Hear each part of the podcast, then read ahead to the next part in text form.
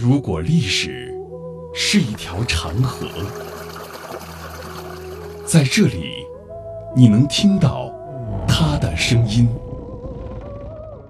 每一块斑驳的砖瓦，都是一段故事。一个家族坐在这里啊，他这个整座房子是土木结构。每一缕光影，都流淌着牵扯不断的血脉亲情。我们的琼林都是同种。是到台湾的先祖。闽台古厝，岁月流金。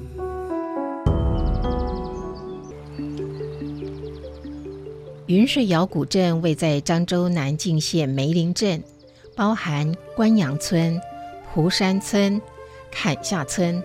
古镇历史悠久，悠长古道、百年老榕、神奇土楼，还有那灵山碧水，无不给人以超然的感觉。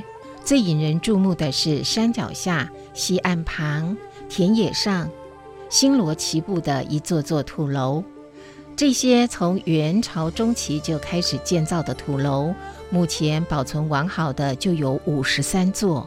除了有建在沼泽地上面，堪称天下第一奇的和贵楼，以及工艺最精美、保护最完好的双环圆土楼怀远楼外，还有吊脚楼、竹竿楼、府地式土楼等，土楼风景别具一格。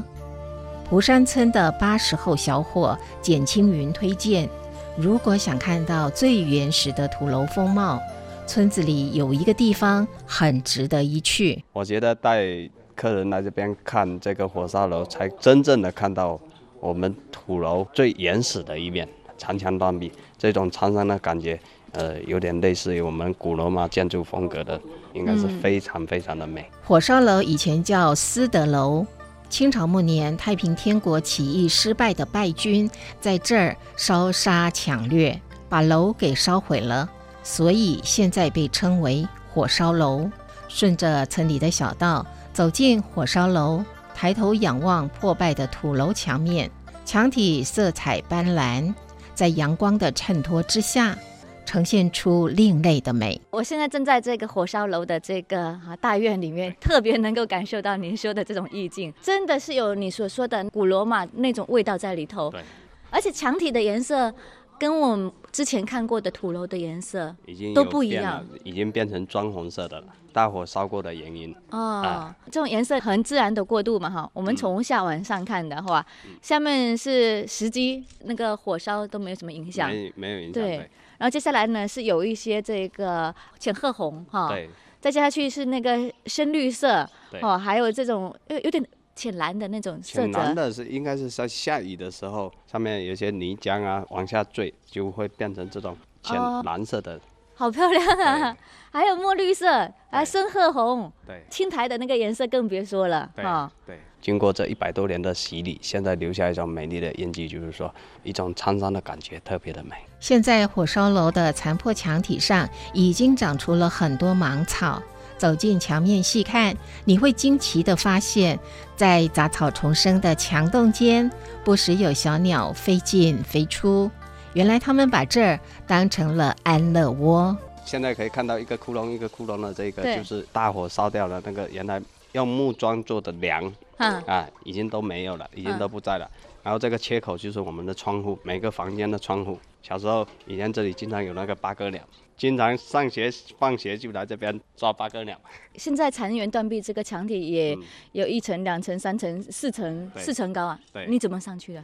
以前就是只能爬到二楼了，就是用那个木桩啊，或者是梯子啊，来这边掏鸟蛋。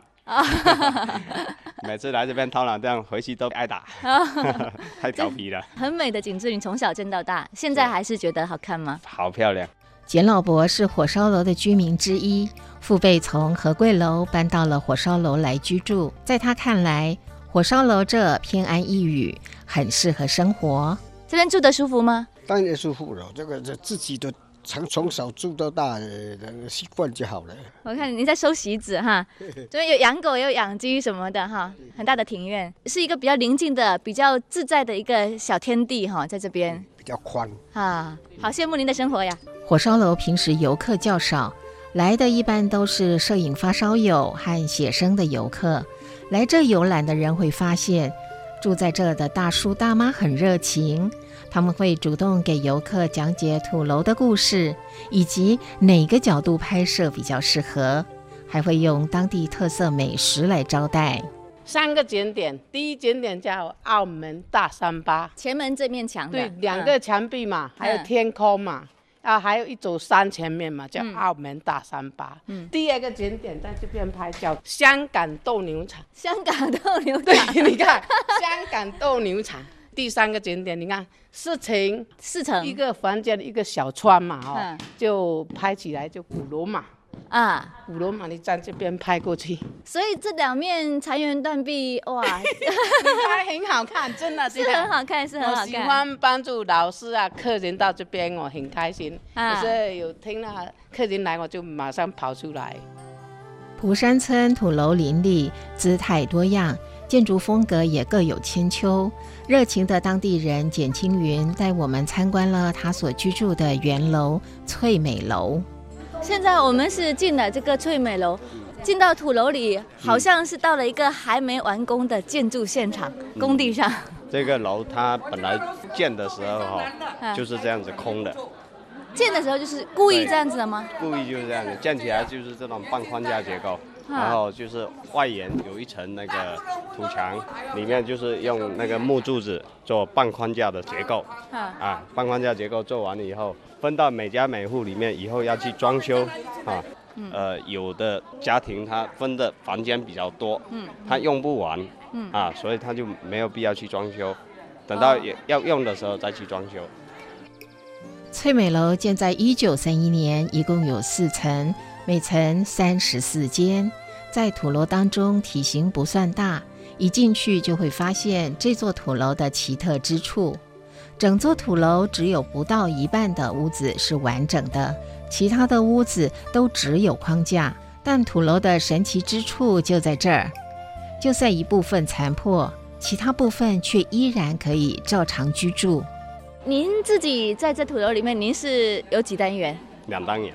哪两单元？这两单元。进了大门之后，右边两竖下来比较新的是吗？对，这个是我一三年回来装修的，就是按照以前传统的模式。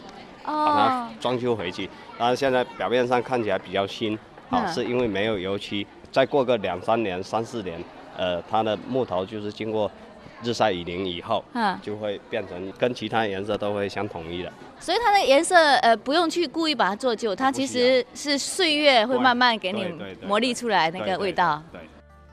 福建南靖土楼当中有一座玉昌楼，是最著名的东倒西歪楼，而翠美楼。也同样典型，土楼底下两层的柱子是直的，但到了三层和四层，柱子突然成了斜的。三层是向左侧斜，四层是向右侧斜，所以翠美楼也被称为小东倒西歪楼。这个的倾斜度大致在五度到七度左右。啊哈。但是呢，它有一个共同点，就是说四楼的顶点跟一楼的底点一定是垂直的，所以它当时在建的时候，我个人在猜想，应该是不是故意要建歪的？哦，就是说弄巧成拙。当时在建造的时候，三楼的工艺应该是徒弟的工艺，而不是师傅的工艺。哦，三楼歪这边，但是四楼应该就是故意歪另外一边的，它所承重的。力学里面必须要平衡哦啊，要不然这座楼就有危险了啊。那是绝对安全的了哈。安全了，这个至今已经快一百年了。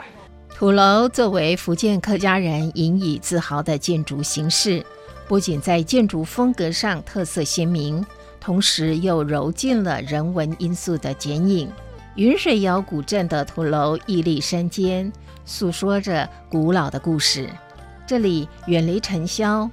宁静安详，从容闲适。这里有老一辈对家园的守护，也有迎接游子们归来的守望。大型文化节目，听见非遗，闽台古厝，岁月流金，带您探寻老房子里割舍不断的两岸情缘。